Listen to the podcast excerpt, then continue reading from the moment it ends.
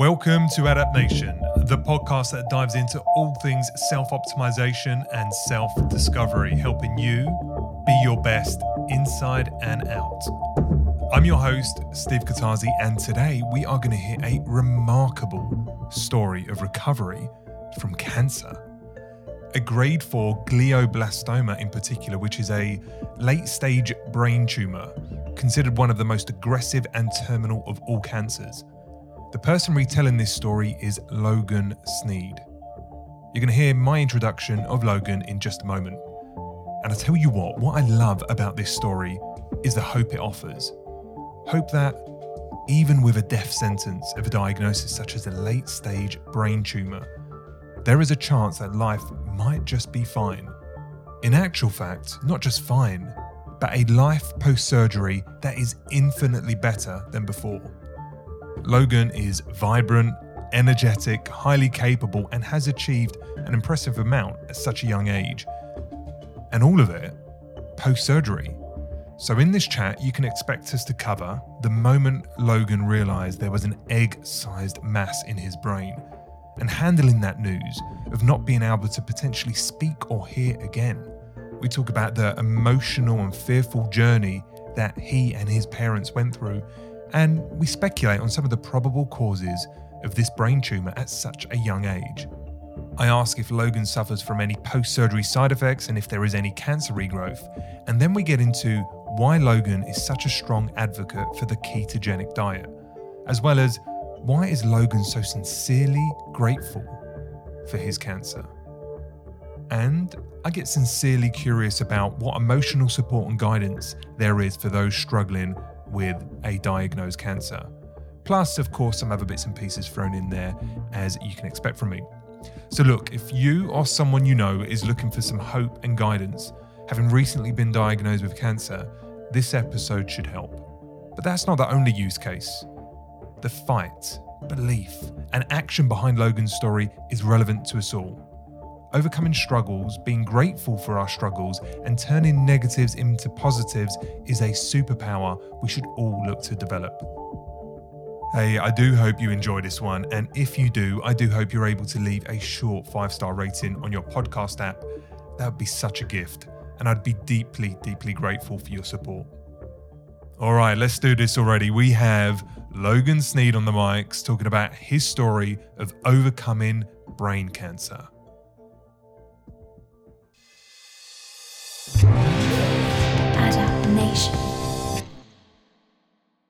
Okay, guys. So today we've got a guy by the name of Logan Sneed on the mics. Now, Logan went from being a high school athlete to having a cancerous stage four terminal brain tumor overnight. He was informed that survival was improbable and at best his life would be permanently altered with his hopes and dreams ripped away from him. Since then, this guy has undergone surgery. Um, by the looks of things, gone through a remarkable recovery, demonstrates relentless drive, and is using diet and lifestyle to combat future disease. This guy's a fitness entrepreneur, he's a beacon of hope and courage, and most recently, an author of a book that retells his story called Thank You Cancer. Logan, my man, welcome on the show. Man, Steve, thank you so much for having me on here. I'm, I'm really excited. Where are you calling from right now? I was about to ask you the same exact question. uh, I'm uh, I'm here in Austin, Texas, in cool. the United States. And is that where you're permanently based? Uh, correct. Yes, I've lived here actually forever. Okay, because I, I see you you taking footage on your YouTube across the US, parts of California. So I'm guessing you kind of you have to travel quite a bit. Uh, yeah. Well, I was just actually in LA for a book signing uh, a few days ago, and then I'll be back in San Diego for um, a uh, an invite little you know get together party in, uh, in about next month. So I'm kind of going all over the place, but Austin is my is my home base. Got it, got it. Well, exciting times um, releasing a book, and we'll we'll get to that, uh, I guess, in a little bit through our discussion. So, look, you know, Adapt Nation is all about being your best. It's about self discovery and self optimization and having a discussion with someone who has undergone quite a bit of suffering, uh, both mentally and physically. I think is part of our story of understanding how to overcome those trials and tribulations. So I think it'd be great to start really from the beginning, Logan. And what I mean by the beginning is maybe you can retell your story from the moment you were diagnosed with um, your brain tumor, what that diagnosis was, and then maybe we can rewind a little further back from that, looking back retrospectively and trying to piece together maybe the symptoms or lifestyle factors that kind of led you to that path? Because I'm guessing there's quite a bit of a story to that. Yeah, yeah, there's, you know, definitely a full story kind of from point A to B to C to D all the way to Z. Um, but as far as like the diagnosis, you know, I was diagnosed almost exactly four years ago um, with a stage four glioblastoma brain tumor. Um, and if those, if for anybody who doesn't know what that is, um, glioblastoma tumors are known as the world's most deathly cancer out there. Um, a lot of people don't talk about it because it's one of those things that like is kind of scary to talk about and nobody wants to really accept it. Um, and so that's what I was diagnosed with, and um, it was it was a shocking moment in my life where you know I want people to visualize you know basically feeling great one day and then in a matter of seconds their entire life does an entire 180 right like a, a literal 180 where it goes from going incredible to now horrifically devastating to where you basically just got a life sentence in a matter of seconds. And I felt like I added 100, 100 pounds of weight on my back. And I had to walk with that weight on my back for, you know, weeks and weeks. And so, yeah, I'll never forget walking out of there feeling hopeless, feeling like I'm taking up energy in the world, like I'm wasting time, I'm wasting money. You know, like what's the point of me being here? Um, and that was, you know, a very life changing moment for sure. And how did it come about that you got diagnosed in the first place? Like, what what led you to that appointment with your doctor? Yeah, so it was a uh, it was one day I it was the most random day of my life. Again, it was not nothing planned at all. Um, I was actually headed to the gym. I was feeling really good. I set some new goals to start shredding down some body fat. Um, I was feeling great, and I was on a spring break trip. Well, not spring. It was it was spring break while I was in college, and I was back at home. And um, I was actually going to college with my girlfriend that I dated in high school. And uh, we came back and I was going to the gym and I was like, you know what? I'm in such a good mood. Let me just FaceTime my girlfriend. And uh, I've never FaceTimed and drove the car at the same time in my entire life. And I decided to do it that one day, right? I had no clue why I decided to, but I did it. And so I was FaceTiming her. And as I was FaceTiming her, um, suddenly I started slurring my words right? Like I literally had words in my mouth that I wanted to say to her. I couldn't say them. I knew in my head exactly what I was trying to say, but I physically couldn't say the words. It was the weirdest feeling I've ever had in my life. Um, and she thought it was like a joke, and she kind of started laughing. And um, and I was like, I, I, I, I was, it was crazy. I mean, I, that was almost a mimic of what I what I was talking about. But um, suddenly, as that's happening, right, like I started having a seizure um, and I've never had a seizure in my entire life. And so I've, it's never even come up one bit at all. And um, she witnessed the seizure. So as I'm driving, I'm having a seizure and she's witnessing it through the phone as I'm FaceTiming her. And um, I was driving by myself. And so, you know, I drove half a mile unconscious. And thankfully, um, I mean, it was a blessing that I drove. I just drove off of the road into a little bit of a ditch, and there was actually no car damage, no injury, no nothing. Um, and thankfully, she knew where I was going. So because she knew where I was going, she was able, they were able to call the uh, the ambulance um, to come and and you know obviously you know get me out of there. And so they took me into the hospital and they took me in there. And my parents, you know, obviously went in there. Everyone was in there. You know what, guys? You know the doctor's saying, what, what's going on with him? Is, is is he on drugs? Is he like you know coped up? What, what's he doing? And they were like, no, he's never done drugs in his life. Like you guys can test him, and he's never done anything. And obviously they tested me. There's nothing there. And um, everyone's like clueless, like what the heck is going on? And so they found out that they said, well, we may have to look into his head. There may be something in there that could potentially be the cause of this. So I got an MRI, um, and it came back as a as a mass, right? And so basically, what it was is a for those that don't know, a mass is just kind of a neutral ball, if that makes any sense. It's just something that's mm-hmm. taking up space. And so they said, okay, well, it looks like a mass. We don't know if it's a tumor or a benign tumor or just a mass. But we'll have to talk to a neurologist to see what this is. So talk to a neurologist. Neurologist said, okay, this is somewhat looking like a potential tumor. We may need to get this removed. We don't know if it's cancerous. We don't know if it's benign, but we will have to get this removed. And so it led me to a brain surgeon.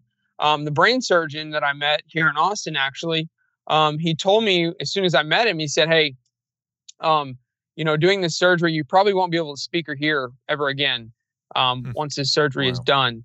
Um, so that was just kind of like a, you know, another shot to the chest of like, hey, uh, your life's almost pointless again.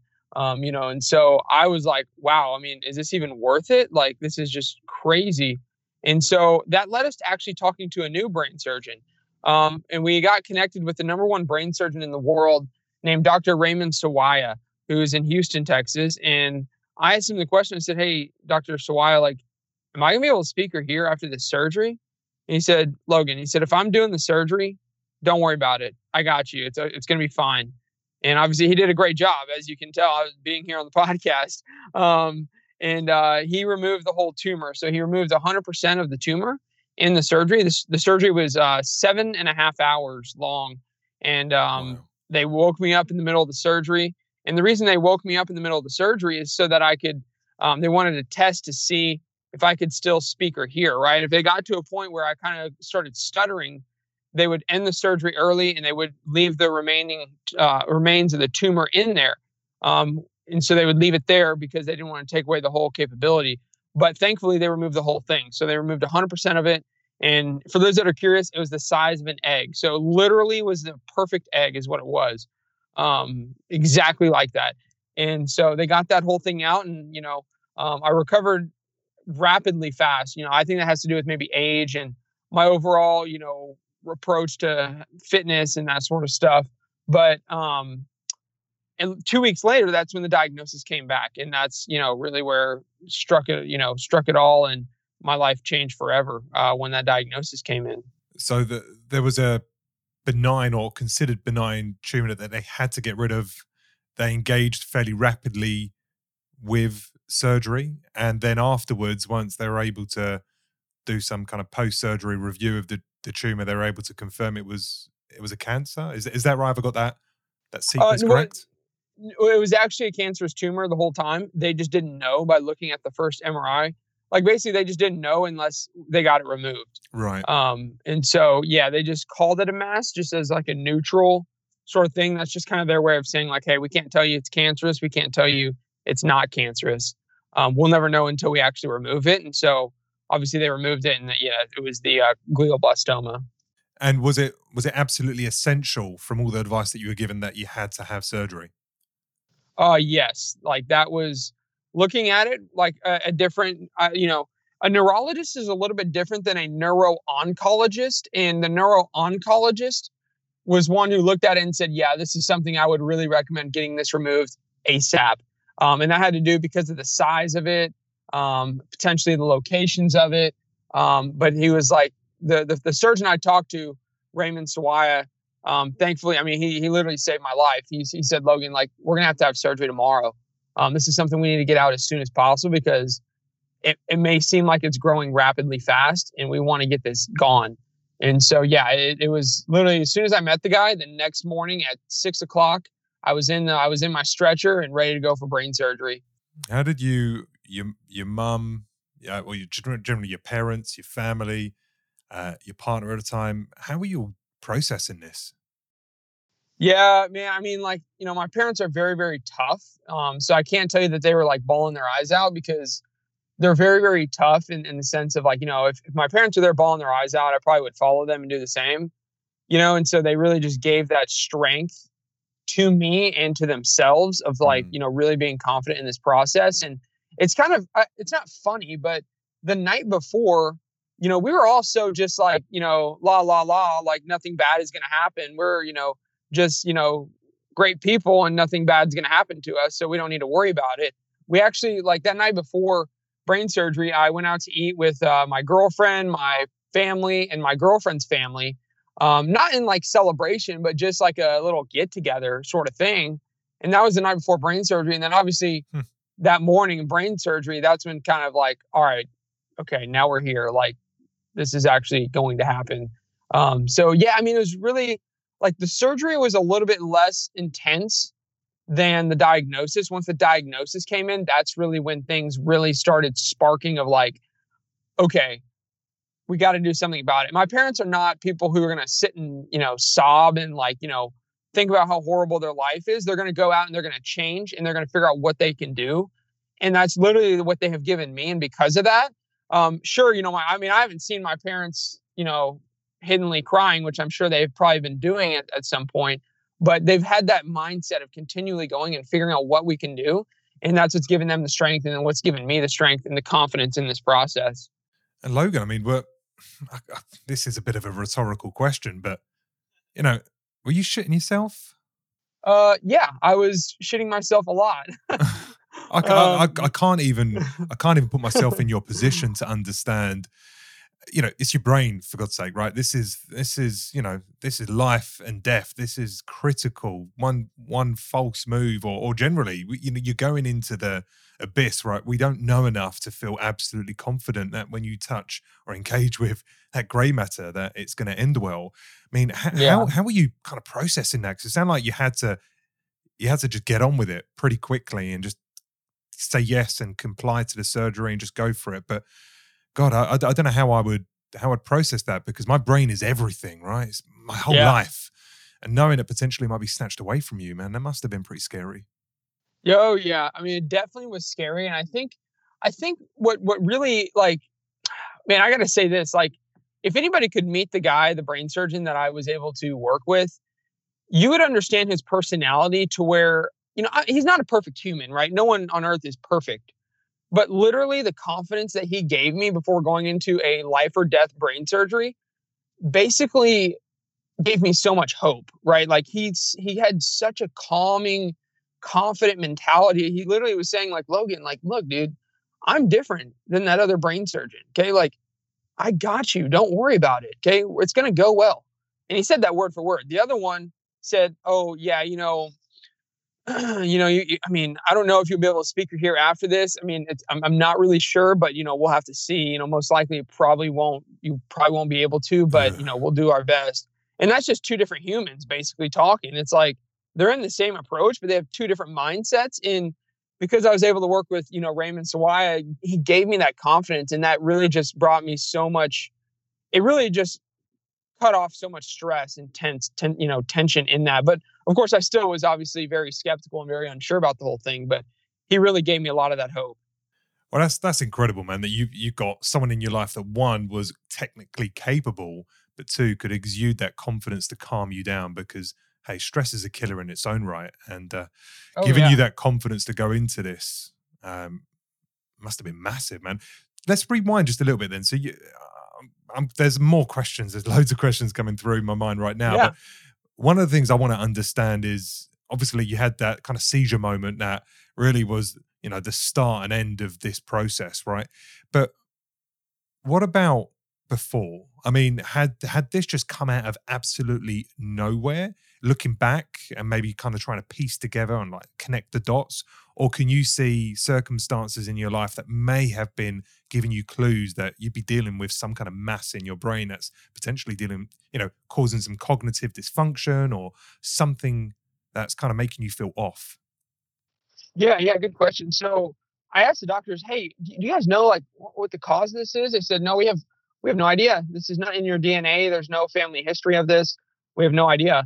Um, and I've put together the pieces with other doctors on what the cause of all this could have been and what what has been. Um, and the reason for all of this is the fact that you know I'll, I'll kind of go back six years, right? So the tumor was six years old in my head, so I had no idea the tumor was there for six years. I had no clue. Now I will say this: for six years straight, starting in sixth grade, all the way up till my my middle of my sophomore year in high school, right? Like I was having headaches every single day. I was having hmm. it, over over the years it got worse and worse and worse and worse and worse. But I was having severe headaches every day, and I I never looked much into it because I thought headaches were normal, and they are normal. But the, you know, there's different reasons for headaches, and I was getting horrible headaches, and I would literally just kind of do everything I can to brush it off every day and just say like, hey, it's normal. You're good to go. Forget it. And I was trying to be Mr. Tough Guy, and obviously that didn't really work out that well. Um, And uh, looking back, the causes of when I was six years before before we found out about it, I had a severe injury in a basketball game. So for those that don't know what taking a charge is, it's basically where you're standing there ready for somebody to run you over, you know, in a basketball game. And um, this guy was trying to go up and dunk, and I was going to be the one guy who's going to take the hit and not let him dunk. So I uh, he goes up, and I accidentally get elbowed in the eye, and then as I'm coming down, my head gets plowed down to the ground through his foot. So my head is like halfway down, coming down, and boom, his foot smashes my head into the ground.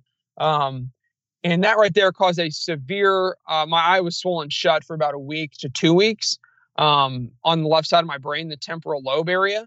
And that was a severe injury that potentially could have sparked a little baby tumor in my head. Because, yes, injuries can really cause tumors. Um, and so that was the first variable right there. The next variable that comes up is that I was, you know, going into high school, I wanted to be the most swole guy there. I wanted to be the best athlete.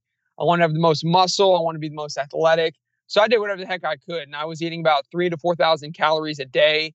I was eating about 300 grams of carbs a day. I was doing you know, sugar out the wazoo. I was doing thousand calorie sugary protein smoothies, and um, I was eating, you know, um, one thousand calorie uh, Austin tacos and hmm. burritos and everything. And um, I was doing everything I can to gain that size, and I definitely did that.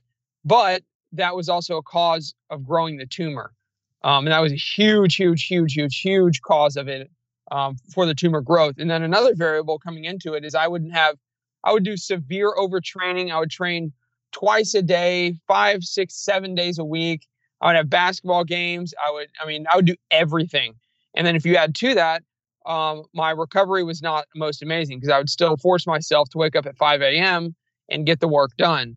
Um, and then if you add to that as well, um, when I was in, you know, middle school and high school, you know, in the high school and middle school life, I was doing, you know, phone calls with, you know, girlfriends at the time uh, I was doing like two hour phone calls to my brain to the left side of my head. So I was drilling my phone into my brain every single day. And, you know, I really just, I want, I, I'm not trying to scare people, but, you know, EMF, which is in phones, causes tumors. That's the number one cause of tumors is EMF. And that's what we're getting from our laptops, our phones, our TVs, our, our all those sort of things. And the phone was definitely, definitely a spark for my tumor. So you kind of put all those variables together that's how I got my tumor, basically. Mm. Okay, okay. Obviously, there's there is speculation in in your voice. I can hear that, but there's there's some decent reasoning behind it, right? You know, there was a, a trauma that could have caused some some or definitely would have caused some injury. That injury could have been, you know, the instigator behind some kind of malform malformation. From there, you're fueling the fire with lots of kind of inflammatory a chronic amount of sugar and carbs, and we know that that can feed cancer growth and just general proliferation of malfunctioning cells. And then on top of that, you know, you're just eating too much food, generally speaking, probably not having the most decent of nutrition with some of the choices you're making, um, and you're you've got EMF that could be a play. You add all of that together mm-hmm. on a, on a young, fit, non um, traumatized individual you'd probably been okay, maybe have some kind of disease risk in the future. But when you add that all together, it sounds like potentially it was the perfect storm over a period of years. Yeah, yeah, absolutely, definitely was. Okay, okay. So that that's kind of the best speculation you've got got to that, and that the headaches you said you had for six years. I mean, uh, uh, was there ever any thought to look into that uh, medically, or was that just something you you had to deal with with painkillers and, as you say, just brushing it off? Yeah, I mean, it was really just painkillers, brushing it off, and I think we did go one one once or twice, like asking, you know, why he's got such bad headaches. And I'm not saying doctors are bad because they're not bad, obviously, but you know, I've had doctors say, no, it's just we'll give him some Advil, he'll be fine. You know, it's just it's just normal. You know, it is what it is. And it ain't like, normal, oh. man ain't normal okay. to have a six year headache. Yeah. It just ain't, is it? So like, on on reflection, right? You you wouldn't say that to to your son or daughter if they were and that's not just oh, because of your experience. Yeah. You just know, like, you know, a headache here or there, yeah. But a headache perpetually for years, there's there's something going on there. Yeah, yeah, absolutely. Mm. Okay, man. Um, so thank you for sharing your that story so far, man, and, and I appreciate yeah. just you know openness and honesty. Um, talk to me about side effects. Um, whether it be immediately after surgery or anything that you're dealing with now as a result of both the invasive surgery and just generally having a tumor, having having a piece of you removed, uh, and then potentially any kind of ongoing kind of cancerous kind of activity. Do you deal with any cognitive impairment or any other kind of health side effects as a result of what you've gone through? Uh, no, no. Actually, I feel better than I ever, ever have in my life. I'm Really? significantly more productive. I feel on a level 100 as far as my energy every day, my cognitive function. I'm, I feel a million times better than I ever have in my life. There's absolutely been no tumor regrowth for four years. Um, and I truly believe there will never be tumor regrowth. Um, my diet has done a whole 180. Um, and I now have done the ketogenic diet for four years. Um, and that's kind of part of the story where I was able to find out a way to combat this and fight this, prevent tumor regrowth. And um, I've been doing it for four years and I have had no side effects, no reoccurrence, not a single headache, not a single question of if it's working or not. Um, we've done MRIs every four months and we're going to continue doing it. And nothing is there. And I mean, it's just been the most amazing results I possibly could ever be given. That is incredible, man. So the recovery's been fairly rapid, but you took a fairly drastic lifestyle decision post surgery as well. What made you do that? What made you think, okay, the you know a low carb or a ketogenic lifestyle needs to needs to be supplemented into everything else I'm doing to aid recovery and to you know thwart further regrowth? What made you jump to that conclusion? Yeah, you know, I felt super, super hopeless. And then I was like, there's got to be something out there that I could probably do. Right. Like the doctor said, no, we can't do anything, you know, and the doctor said, you know, we'll do chemotherapy and radiation and that's about it. That's just the generic, you know, that's just the g- generic little, um, It's not, it's, yeah. yeah, generic response, right? Like that's all they're going to say. And did, and so did you do chemo and radiation? I did. I Okay. did. So I did uh, oral chemo. So for those that are curious, uh, brain cancer patients do oral chemo, not like you know breast cancer chemo or any of that sort of stuff, because you're basically walking into a a time bomb zone, right? And you cannot take a bad step. And if you take one bad step in that in that in that bomb zone, or whatever, then the whole thing will blow up. And you want to make sure you're taking the right steps. And so that's kind of why going into this, you can't go full throttle at the brain and just like radiating the Mm. whole thing times a hundred and you know just you know bombarding it with chemo times a million. You can't do that. So you got to go at it careful. So yeah, I did oral chemo. I did radiation. Um, and one day I was down here in Austin actually with a good friend of mine um, who was who was definitely a life mentor of mine even before this whole situation. Um, and he was just we were ac- actually out, out there paddleboarding and he was you know just trying to pick my brain apart how i you know see how i felt what i'm feeling like and uh, he said have, have you heard of this keto diet thing i said no i was like i was like what the heck is that and he was like well it's a high fat medium protein low carb diet and they've had very successful research on glioblastoma brain tumors and the ketogenic diet and i was like really he was like yeah i would really look into this because i think this could be something for you so i left that i left that paddleboarding, you know, uh, adventure. I went home and I started doing research on this thing. And this is, by the way, when keto was so new. It was almost before ke- keto was even born, basically, where no one knew what the heck it was. And um, I stayed up till like 3 a.m. that night, just like looking at what this is, how it could work. And the next day I started it and I didn't even stop one time. And so it's been four years. I've never had a single non keto meal. I've never been off of keto. Um, I've done everything possible to prevent it from coming back. And like I said, I feel better than I ever have. Um, I lost 50 pounds and I've gotten significantly more lean. I feel better cognitively. My skin has heavily improved and my inflammation is literally non existent. So, um, yeah, it's been incredible.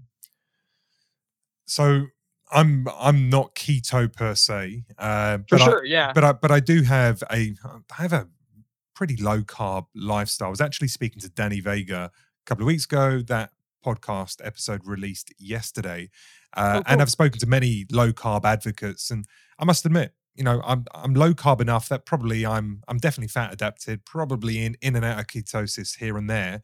Um, but I I hear you. I hear you on um, the general level of ah, just feeling good. You just feel Yeah. good when you're not fueling the fire with stuff that you know just kind of makes you hangry, kind of throws your blood sugar all over, all out of whack. You got cravings, and you know you're being driven by food. On a keto diet, I love my food and I love the choices I make, but I'm no longer driven by food, and that's amazing, amazing for me. So is the cognition that you get with just general Yeah. sharpness, a lack of decline that you get when you have meals that you'd otherwise have when you have carby meals. So I get all that. I understand why you choose for those reasons because from a lifestyle perspective i think it i think it's a great diet and so it's a long sustainable diet that you could adhere to but the science as it relates to cancer and glucose i, I think there's i think there's robust science whether it be petri dish dish science or kind of kind of rodent um, observations but i don't think we've we've been able to go fully conclusive that a ketogenic diet is, you know, quote unquote, the solution for cancer remission or cancer control. Unless I've, un- unless you, you you've heard otherwise, I think there is still a bit of speculation, is isn't there, Logan? Uh, yeah, I mean, there's always speculation. You know, I mean, keto definitely has a has a much higher success rate through brain cancer than it does any other cancer, and that's really where the focus has been. Um, but yeah, keto and keto diet can definitely help fight off cancer. I can't say that it's going to cure everyone's life, right? Because I, you know, everyone everyone's different. It's for us to find a cure, it has to almost cure everybody, and I just can't say that it will cure everybody because think about this too, right? I mean, every human is different. Somebody may not react the way that another person reacts to the keto diet. Um, somebody may be eating, you know, McDonald's keto diet food, right? The variable of having quality food, Mm. especially It's for cancer deal. patients, is huge, Yeah. right? Like that's so so vitally important.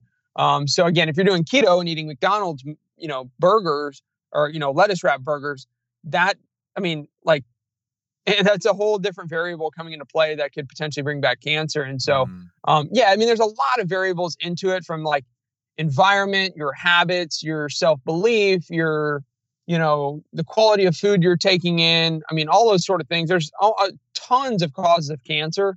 Um, and keto can definitely be one variable that can help prevent cancer from coming or shrink cancer or starve cancer. But it's not the one all be all sort of thing. It takes a lot more than just that. Mm. Yeah, I would, I would, I would tend to agree. I'm no doctor, so hey, uh, take what I'm about to say with a pinch of salt. But I would say a low carb lifestyle combined with a focus on nutrient density, that for me is the winning formula. Generally speaking, in terms of I think a diet that we're most likely to thrive on, feel good. Um, whether it also has the added benefit of um, putting into remission, you know, cognitive issues that people have, which, you know, there are lots of case studies suggesting that can and is a probable outcome, as well as putting putting some disease states into remission, whether it be, you know, obesity, um, diabetes, cancers. I, I think I think we're going to continue to see fantastic research supporting a lower carb lifestyle because I think we are just obliterating our bodies with a heavy chronic exposure to processed, refined, and easily digested carbs. So I, I, I applaud anyone who kind of flies the f- flag for keto. But let me ask you a question. You say you've been on the keto kind of diet and been fairly regimented for four years. Does that mean you're pretty um, controlled around the consumption of carbs, or do you allow yourself some flexibility to have some hedonism here or there and you know have a piece of cake or indulge in something when you see it or do you think no it's 100% or nothing at all Yeah, I kind of have the 100% or nothing at all sort of thing, right? Like it's been four years. I've never had a cheat meal. I've never had a bite of a pizza. I've never had a Pop Tart, cereal. I mean, nothing. Um, I haven't done it one time and I, I don't plan on doing it because for me, it's more of like a, you know, one all be all. It's either you live or you die, you choose.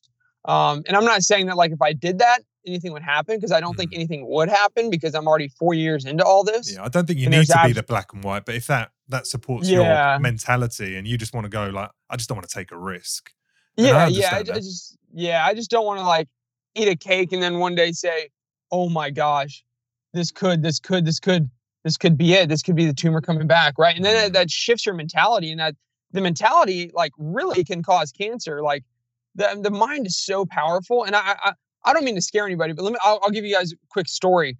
There's been people who have been misdiagnosed by doctors saying, hey, this is looks like extreme cancer in your body. It looks like your lifespan is about six months. And then they go back and the person actually dies six months later, but then they go back and they scan the whole person, their body and everything and say, oh my gosh, this is completely misdiagnosed. They didn't, they, they, they didn't, it's not that they had six months left to live. There was nothing even wrong.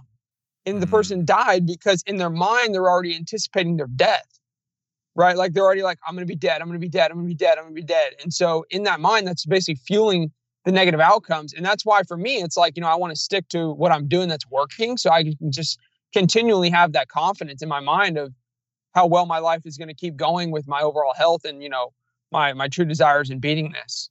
Are you doing anything else, Logan, from a, a lifestyle perspective that you believe is additive towards thriving and kind of managing disease risk? Like, for example, you know, do you do you engage in kind of breathing techniques? To, you know, are you, are you working out? Are you looking into you know other forms of therapy uh, just generally what what other things are you doing on top of the keto diet just to say like you know i'm, I'm throwing everything at leading the best life possible yeah yeah absolutely i mean i'm, I'm throwing everything at the fire i possibly can i'm doing uh, meditation every day that meditation has truly changed my life like never before i can't i can't express it enough i mean i know meditation sounds really difficult and I totally understand.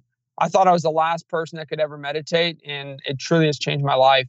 Um, so I do that every day. I um, do a lot of intermittent fasting every day. I do um, cryotherapy where I go into a room that's negative negative 180 degrees, and um, you know that really helps reduce inflammation. I do red light therapy. I do PEMF, um, which is pulse electromagnetic fields, where it's like you lay on this bed and it's extracting EMF from your body, and um, it's basically a cellular a cellular generating workout, right? So it's basically your your your your body is working out internally, not externally. Mm-hmm. So the cells in your body are being worked out, which is very beneficial. I'm not a scientist to really explain it, but that's just a simple, you know, summary of it. Um, so I do that. I do, um, uh, you know, I'm going to be getting into more hyperbaric chamber where you're going into a room where it's like you're, you're laying into a little tunnel basically is what it is and it's almost like you're in an airplane right? It's gonna it's gonna be amplified with like oxygen.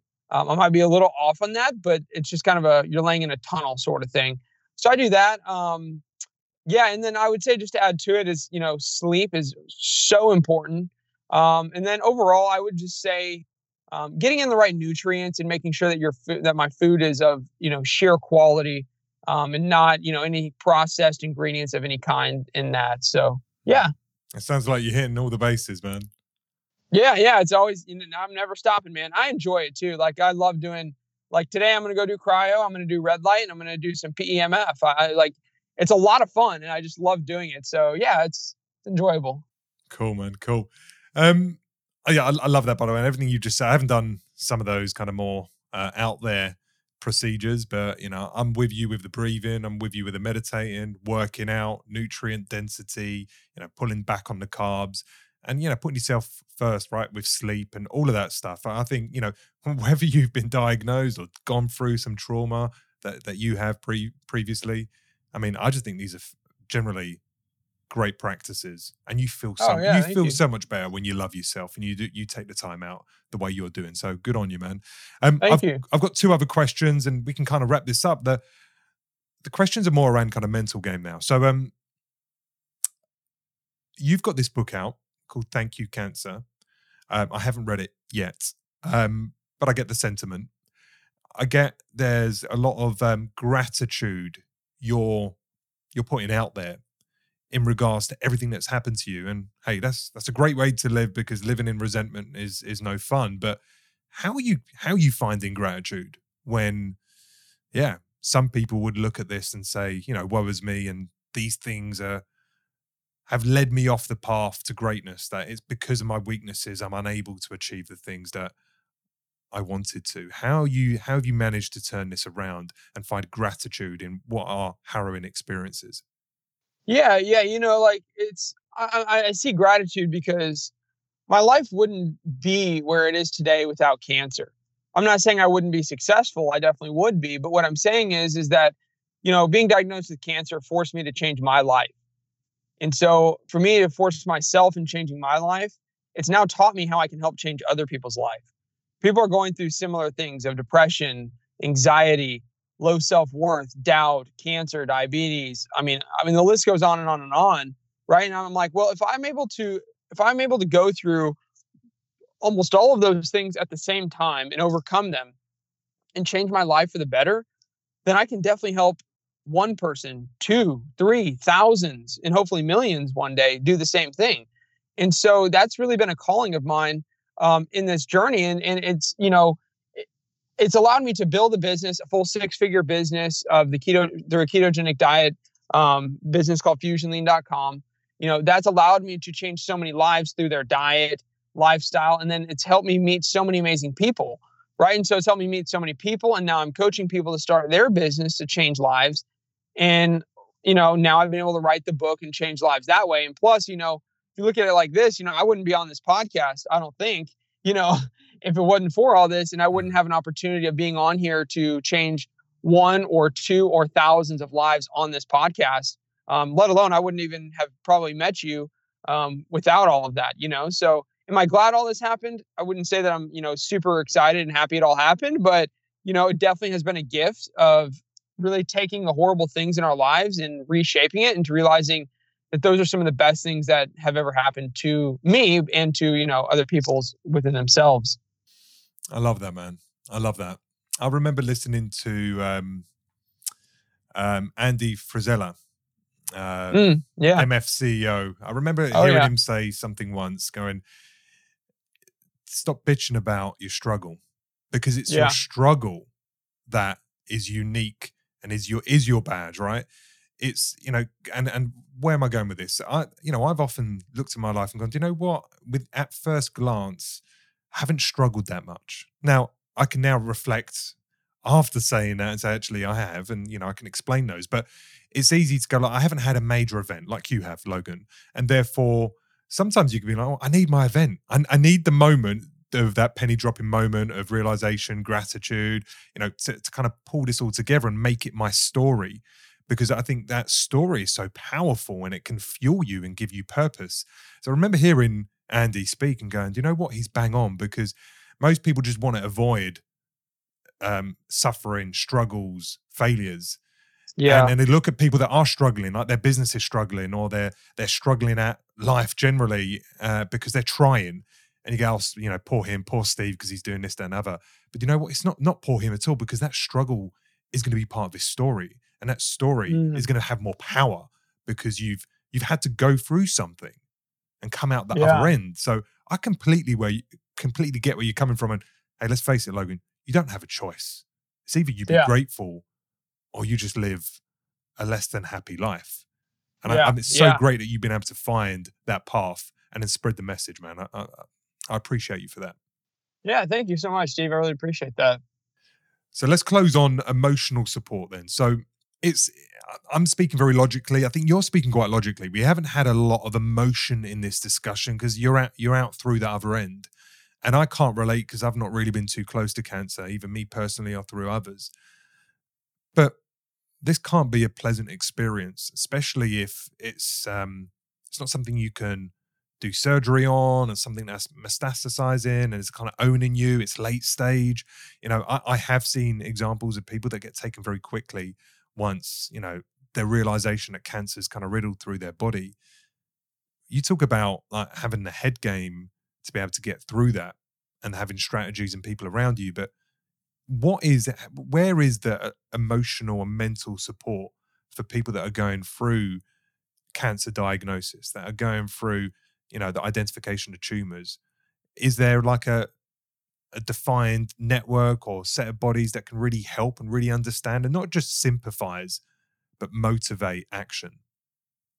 Yeah i mean i would say like in my book uh, you know it's at the very very very end of the book there's a quote that changed my life. It goes it always seems impossible until it is done by nelson mandela right? Cancer is so scary it's so deathly and we always think like because it's so deathly it's the world's number one you know most horrific disease of whatever you know like because we think that we think it's impossible to beat it but until we actually believe and until we actually take action on seeing what is possible we'll never actually know and that's what's given me hope and i think that's what that's what can give a lot of people hope as well Um, and I know, so, you know, I mean, being around the right people, having the right support can really help. And I know a lot of people may not have all of that, but I just want people to know like there is hope. Like I don't care what what what it is that somebody thinks is impossible.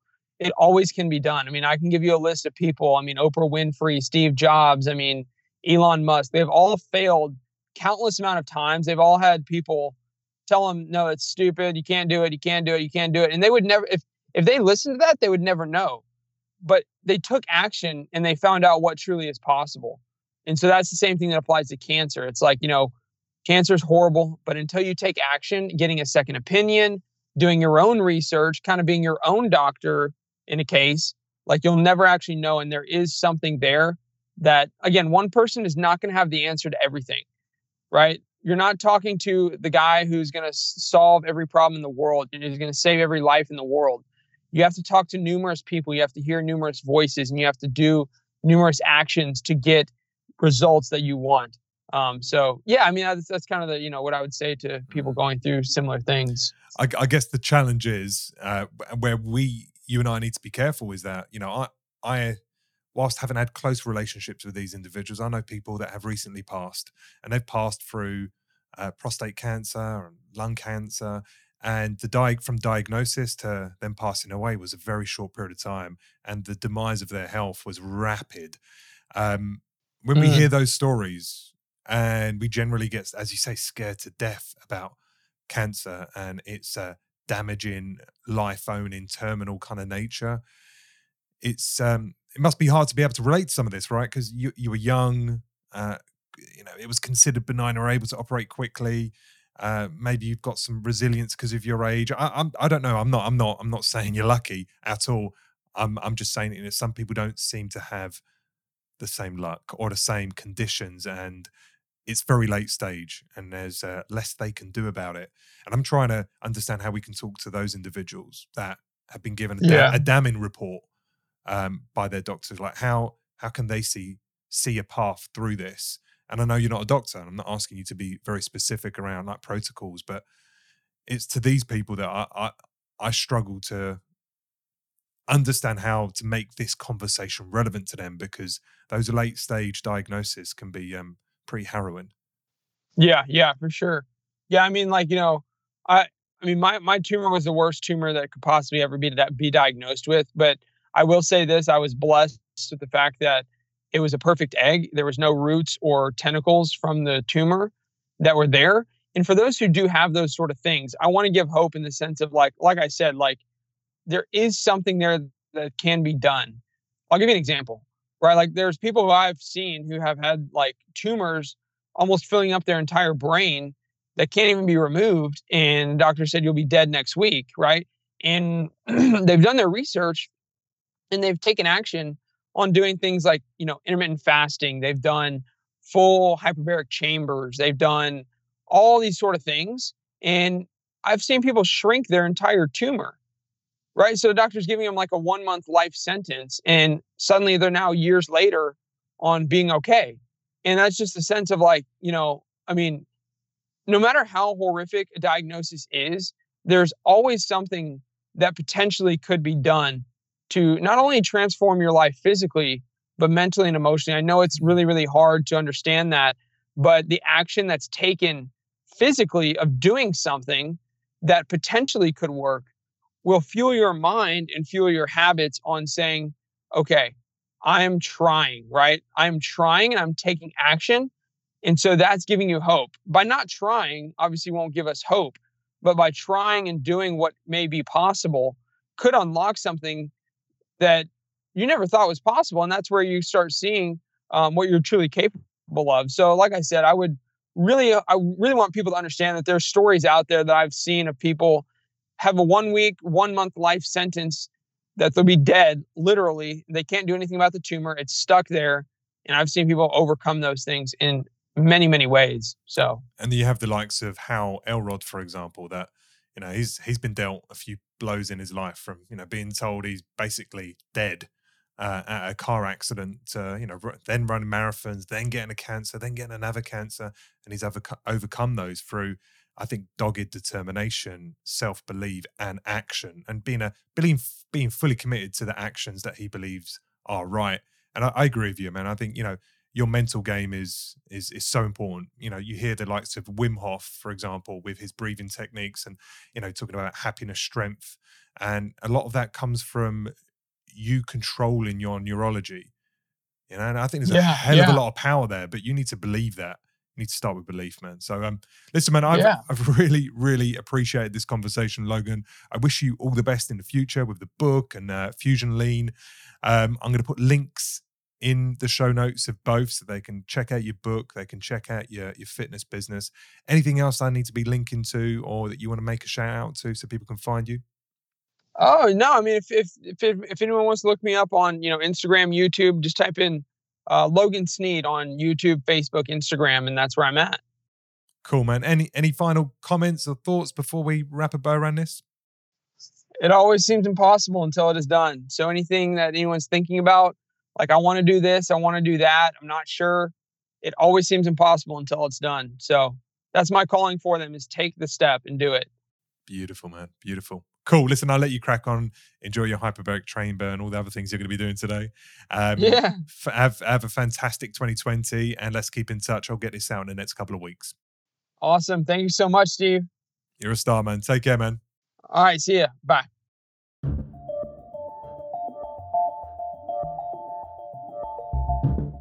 Hey, just before you go, I want to know did you enjoy that episode? It was a little different from what we normally cover but I think it was still absolutely relevant to living your best life, to being your best.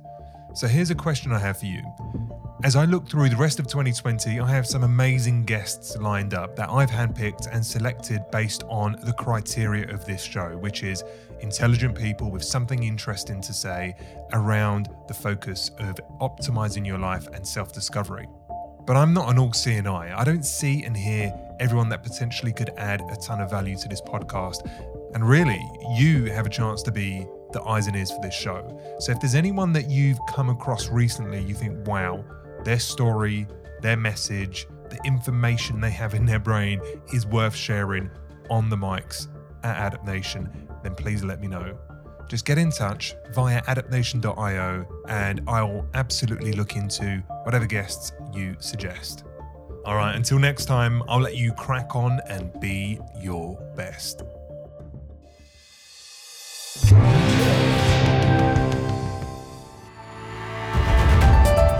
If you enjoy this show, please consider leaving us a five star review on iTunes. It really helps. And of course, recommend us to any friends or family who you think might enjoy the show. Feel free to get in touch with us via our website, adaptnation.io, or your favorite social media channel. This has been Adapt Nation. Till next time, thanks for listening.